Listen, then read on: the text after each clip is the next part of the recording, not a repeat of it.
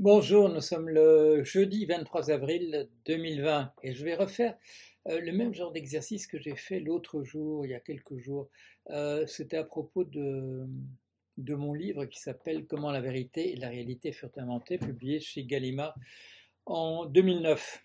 Et pourquoi est-ce que je vous en parlais? C'est parce que j'utilisais ce livre pour préparer des leçons que je vais donner j'ai commencé à donner vendredi dernier et la prochaine c'est demain, sur euh, le sujet de l'anthropologie interculturelle.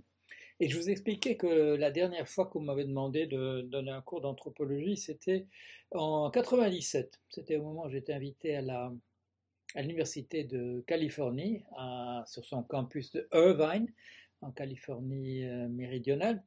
Et là, j'avais donné des cours d'anthropologie. C'était la dernière fois qu'on m'a demandé de, faire ça.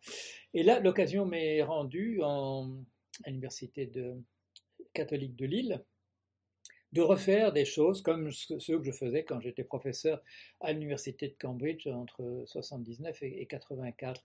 Euh, et, donc, je vous ai parlé de ce livre. Et j'ai bien fait de le faire parce que je viens de recevoir un mail très intéressant de quelqu'un qui me dit ben, tiens, voilà, euh, moi j'ai le sentiment d'avoir fait une recherche de type assez solitaire jusqu'ici sur cette notion de vérité, de réalité, et euh, je découvre, grâce à votre vidéo, que je ne suis pas le seul.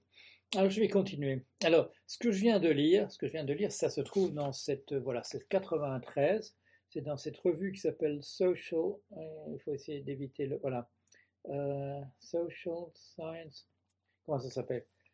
Euh, Social Science Information, sur les sciences sociales. Et c'est donc une revue, euh, là c'est un exemplaire de, 1913, pardon, 1993, je me veiller un peu, et euh, il y a là-dedans un article consacré à quelque chose que je publie en cette, en cette année-là, mais qui est un article que j'ai rédigé en 1981. Et je l'ai rédigé en compagnie de, mon professeur, comment on dit à Cambridge.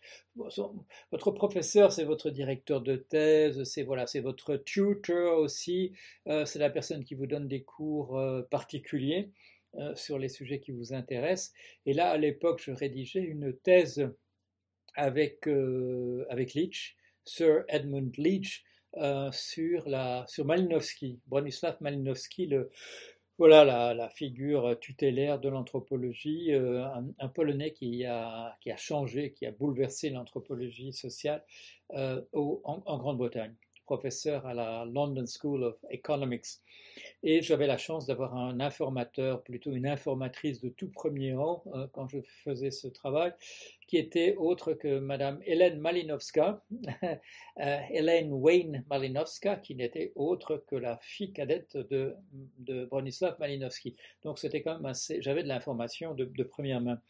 Qu'est-ce qui s'est passé? Pourquoi j'ai jamais publié cette thèse sur Malinowski? Eh bien, c'est parce que j'ai été nommé professeur à, Cambridge et on m'a dit très gentiment écoutez, euh, c'est quand même assez exigeant ce que vous faites là. Vous avez déjà une thèse, c'est vrai, j'avais déjà une thèse de doctorat de l'université de Bruxelles et euh, concentrez-vous plutôt, si vous voulez bien, sur les cours que vous allez donner, ce que, j'ai fait.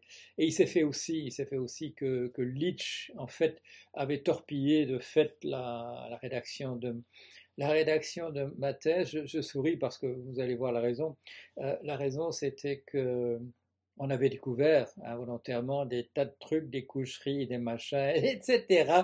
Et euh, même, si on en parlait de manière très très indirecte, un jour euh, Leach m'avait appelé et il m'a dit, écoute, il faudra arrêter parce que si tu publies ton truc, euh, tout le monde va comprendre et, on verra que quand il, a, quand il rend des visites à son étudiante, euh, là sur le terrain, chez les...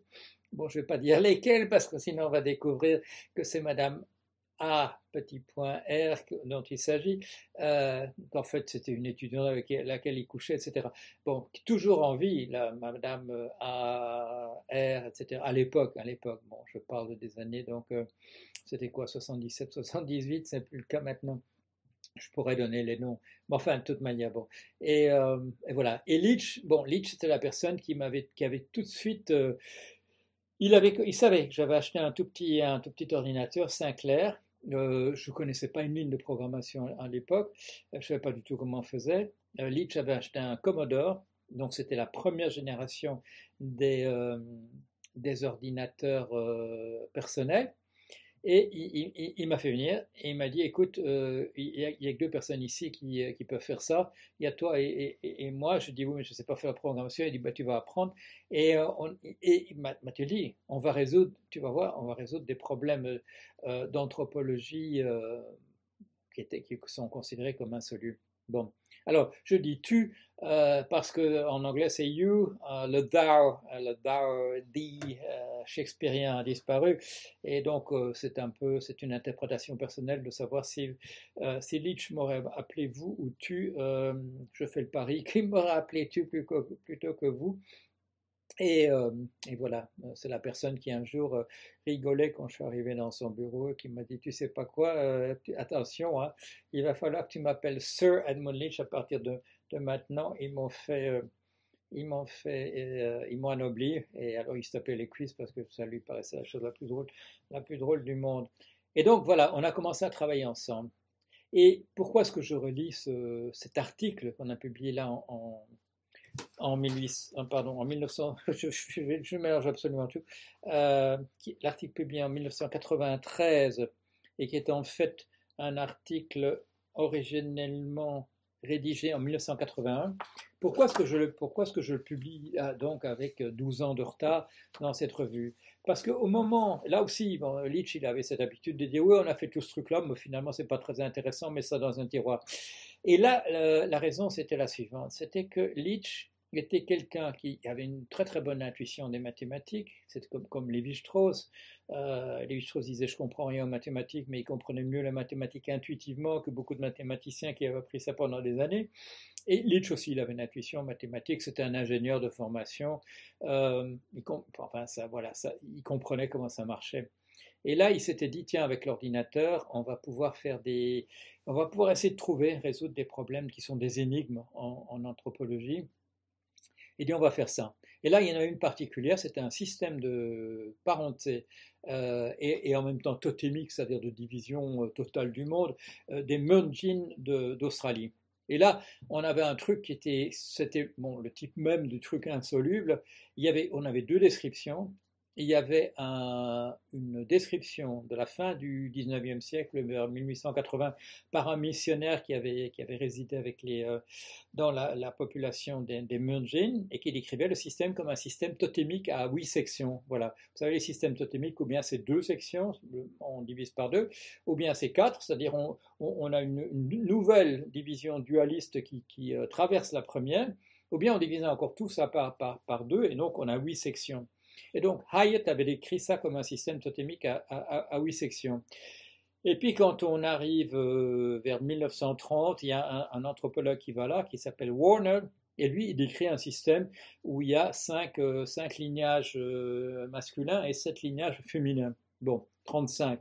Alors, si vous connaissez un tout petit peu de mathématiques, projeter un univers à 35 catégories sur un univers à, 8, ça ressemble à un problème insoluble sauf si vous tenez compte du fait qu'on ne parle pas simplement de 35 sur, sur 8, mais on a affaire à une généalogie.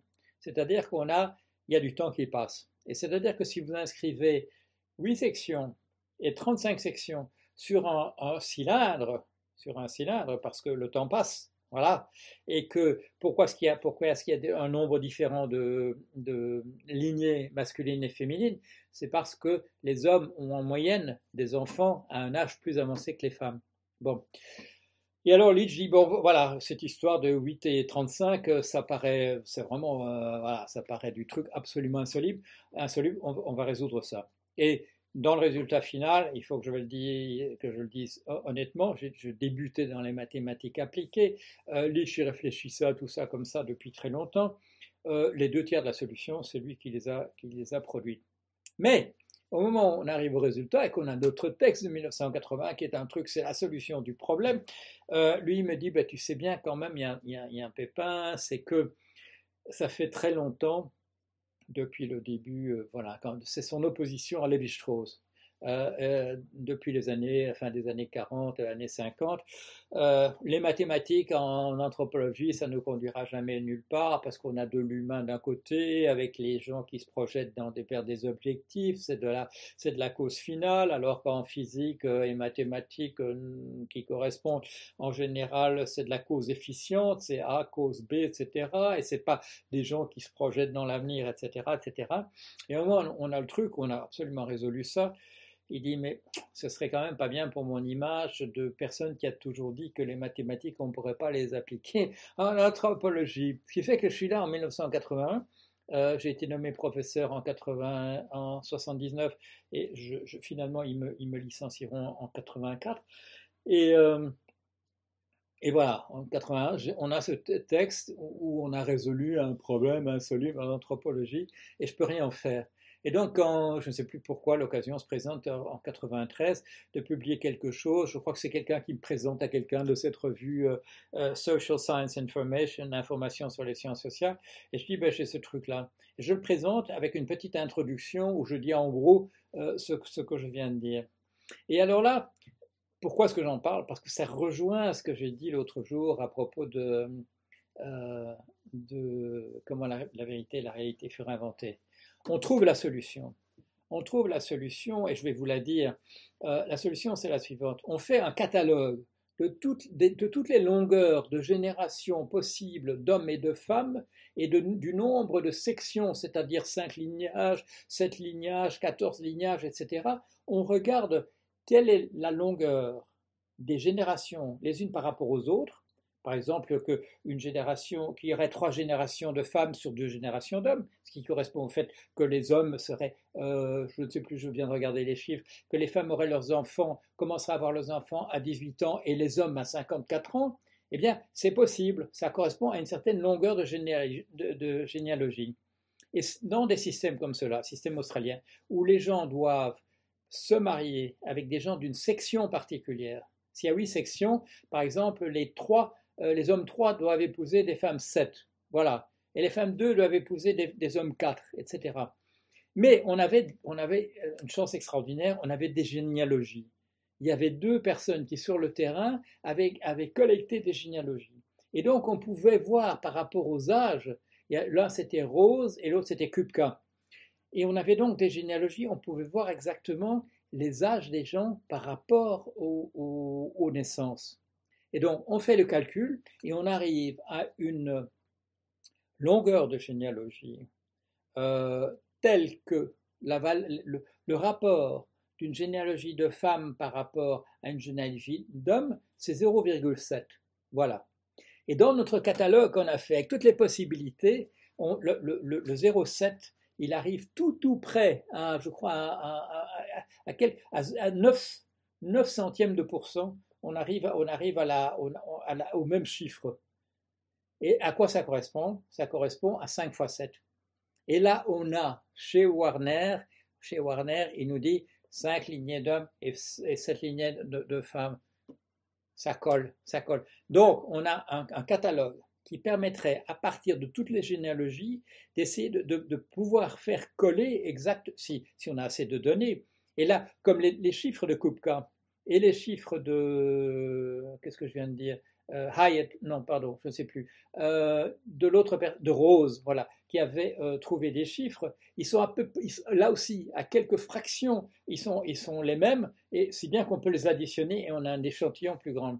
Et donc, voilà, monsieur le missionnaire Hyatt avait dit une société à huit sections. Quand Warner dit non, c'est un système 5 x 7, les gens disent oui, non, écoutez, écoutez, non. Et voilà, ce qu'on voit, c'est que les gens essayent de se marier en fonction des sections. Ils n'y arrivent pas toujours. Ils n'y arrivent pas toujours parce que justement, il y a un décalage entre les hommes et les femmes pour l'âge au mariage. Et du coup, les hommes qui veulent épouser une femme, ils doivent viser au plus juste. Au lieu d'épouser la, B, ils épousent la C. Et ça nous donne cette fraction. Et cette fraction, une fois qu'on la met on la compare avec le catalogue, on tombe exactement à ce 5 x 7, exactement ce que, ce que Warner avait, décrit. Donc, lit chez moi, là, on est aux anges, et on a ce truc, et on se dit, par ailleurs, on se dit quand même, Et ça, c'est la même chose, la conclusion à laquelle j'arrive par rapport à ce livre, Comment la vérité et la réalité furent inventées. Ce truc, c'est la solution, mais il n'y a personne qui nous dit, qui, personne ne sera d'accord que c'est la solution. Pourquoi? Parce que c'est un truc quand même, euh, la démonstration est complexe. Moi, je, viens de vous la dire, j'espère que c'est convaincant, cette histoire de génération, de catalogue qu'on a fait. Je peux vous le montrer. Allez, euh, je vais le trouver là-dessus. On, fait, on fait la liste. Attendez, il faut que je le retrouve. Euh, voilà, voilà la liste. Voilà la liste. Je ne sais pas si ça dit quelque chose. Voilà la liste. Et il y a un endroit où il est mis 7 quelque chose 0,714 qui correspond à 5 fois 7, et à partir d'à peu près 900, 900 euh, données dans les généalogies, nous, on arrive à 0,709 euh, par rapport à 714. C'est le chiffre le plus proche. C'est-à-dire que, et qu'est-ce que ça veut dire aussi? C'est quelque chose qui, euh, qui aurait choqué les anthropologues à l'époque. Parce qu'on a toujours cette impression que les gens font des choix et que leur choix, que les gens sont libres de leur choix. Alors que là, c'est un truc, c'est-à-dire que le modèle mathématique impose aux gens de faire absolument une chose très très précise. Ce n'est pas le modèle mathématique en tant que tel, mais c'est la structure de groupe qui est inscrite dans la généalogie euh, qui va faire qu'il n'y a, a, pas d'autre possibilité que de tomber là. Et euh, ça correspond un petit peu. Euh, moi, j'ai découvert après des, choses. Enfin, c'était avant en fait que j'ai découvert des choses du même ordre. Quand, quand euh, Geneviève Delbos, qui a, qui a récolté des tas de données sur les, paludiers, sur les familles de paludiers, et moi qui ai récolté des tas de données généalogiques sur les, sur les familles de, de, pêcheurs, de petites pêches, et qu'on on, on, se dit bon voilà, les gens, les gens de, les gens de Mesquer et les gens de Watt ce sont des gens pratiquement les mêmes. Comment se fait-il que, que les uns aient une famille où il y a deux enfants et les autres des familles de six enfants? Comment ça marche? Et alors là, à un moment donné, on a cette hypothèse. Euh, ce qu'il faut faire à la pêche pour que ce soit rentable, il faut un équipage d'un père avec quatre de ses fils. C'est la solution optimale du point de vue économique. Parce que quand le père a quatre fils, il y a, aussi quatre filles à la maison avec, la mère. C'est la solution optimale du point de vue économique. C'est une confirmation des thèses de, de Chayanov. De Chayanov, le grand, le grand euh, théoricien de la famille russe, tué par Staline parce qu'il avait trouvé comment fonctionnait la, ferme russe et ce n'était pas du tout que, ce que Staline attendait. Et de l'autre côté, le marais, le marais euh, avec les paludiers, le marais c'est un truc extrêmement compliqué, ça ne peut se transmettre qu'à une seule personne. Ça ne peut pas se découper parce que l'eau doit chauffer, comme on dit, elle doit évaporer et arriver au milieu. Donc un truc, un labyrinthe, un labyrinthe de petits canaux, de surface de chauffe, etc., arrive à un endroit, ça peut pas, ça se divise pas. Et alors qu'est-ce que c'est que cette famille, ces familles avec deux enfants? C'est-à-dire, bah, c'est statistiquement ce que vous imaginez, et avec le paradoxe qu'on avait vu aussi, que parfois il y avait six filles dans ces familles. Comment ça marchait dans une famille où en moyenne il y a deux enfants? On attendait le fils qui pouvait hériter de, du marais. Et parfois, il y avait six filles et il n'y avait pas encore de fils qui venaient. Et c'est ça l'explication. Et tout, ça, euh, tous ces trucs-là, bon, le truc que je découvre avec Litch, le truc que je raconte avec, euh, qu'on découvre avec Geneviève, ça correspond pas, vous l'imaginez bien, c'est considéré comme du matérialisme vulgaire. C'est-à-dire qu'en fait, il y aurait des trucs comme ça qui feraient que les gens auraient, seraient simplement dans l'illusion quand ils croient qu'ils prennent leurs décisions. Parce qu'évidemment, quand on interviewait euh, les, pêcheurs wattais, et quand on interrogeait euh, les gens de Mesquer en disant pourquoi vous avez eu tant d'enfants, etc. Ah oui, mais c'est parce que ceci, au moment de cela, etc. Non, c'était automatique, c'était là que le chiffre devait venir. Bon, voilà. Euh, je vais continuer à faire ça. Et je vous dis, ma motivation essentiellement, c'est la raison suivante, c'est ce, qui me conduit à ça, c'est ce message que je viens d'avoir de cette personne qui me dit, je viens d'écouter votre vidéo sur votre livre, Comment la vérité et la réalité furent inventées, et ça me donne envie de vous dire ceci, j'ai trouvé plein de trucs, etc. C'est un Québécois. Et, euh, et je me dis, voilà, je vais faire pareil avec ce que je viens de lire là. Allez, à bientôt.